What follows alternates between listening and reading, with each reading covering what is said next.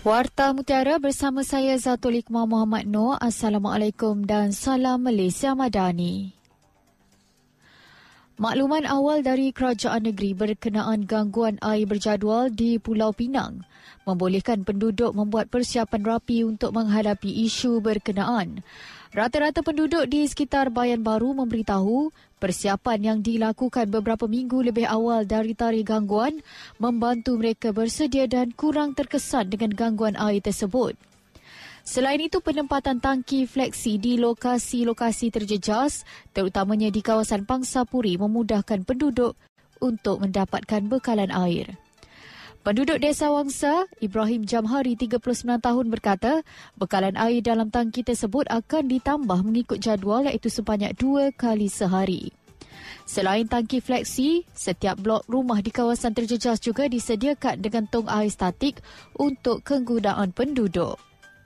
Seorang lagi penduduk Pangsapuri Desa Wangsa, Amir Al-Swad Omar, 34 tahun, memberitahu persediaan awal telah dilakukannya dan percaya bekalan yang disediakan cukup sehingga 14 Januari ini. Terdahulu Perbadanan Bekalan Air Pulau Pinang PBAPP mengumumkan kira-kira 590,000 pengguna termasuk bukan domestik akan mengalami gangguan air berjadual selama 96 jam bermula jam 6 pagi semalam hingga jam 6 pagi 14 Januari. Ia bagi membolehkan kerja penggantian dua unit injap di loji rawatan air Sungai Dua serta kerja sampingan lain di 22 lokasi di seluruh Pulau Pinang. Sementara itu, ada sebilangan penduduk di Pulau Pinang yang terjejas dengan gangguan bekalan air memilih keluar dari negeri ini sama ada untuk bercuti atau pulang ke kampung di negeri lain. Rata-rata mereka memberitahu lebih selesa untuk berada di lokasi lain buat sementara waktu sehingga bekalan air dipulihkan sepenuhnya tetapi tetap mengambil langkah persediaan dengan menyimpan bekalan di rumah. Mazrita Abdul Malik, 37 tahun berkata, beliau bersama keluarga memilih untuk keluar dari Pulau Pinang dan bercuti ke Genting Highland kerana bimbang gangguan kali ini akan berlarutan seperti yang berlaku semasa kejadian paip pecah di Sungai Perai yang menyebabkan kawasan perumahannya tiada bekalan air selama seminggu. Sementara itu Hamidah Udin, 70 tahun yang tinggal di kawasan flat di Seberang Jaya pula berkata, ruang rumahnya yang sempit turut menyukarkan beliau untuk menyimpan air dalam kuantiti yang banyak. Jadi beliau bersama anaknya mengambil keputusan pulang ke kampungnya di Tapah Perak semalam.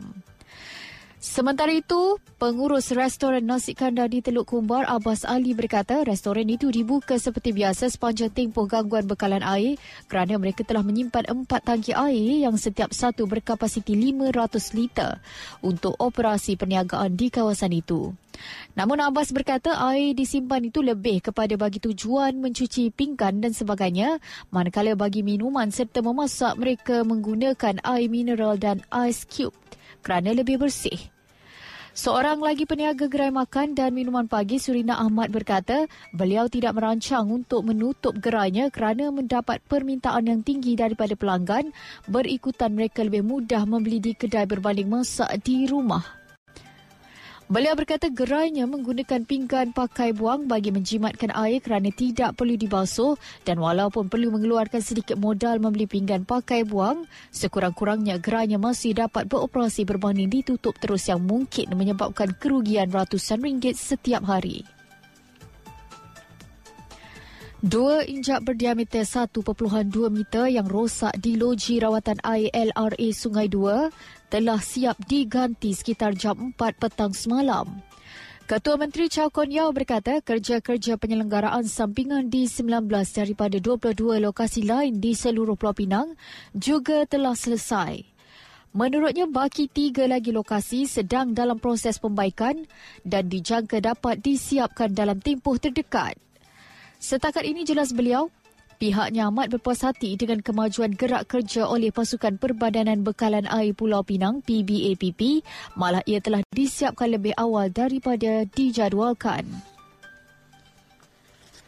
Beliau turut menjelaskan kebocoran pada paip bawah air 1.3 cm di Sungai Perai yang berlaku selepas PBAPP menutup bekalan air pagi semalam telah pun diatasi dan pemulihan air akan tetap dilakukan mengikut jadual. Beliau berkata demikian selepas mengadakan lawatan khas ke kawasan Dewan Undangan Negeri Dun Batu Maung petang semalam. Dari sungai hingga ke segara, Palestin pasti merdeka. Sekian Warta Mutiara, berita disunting Zatulik Muhammad Noor. Assalamualaikum, salam perpaduan dan salam Malaysia Madani.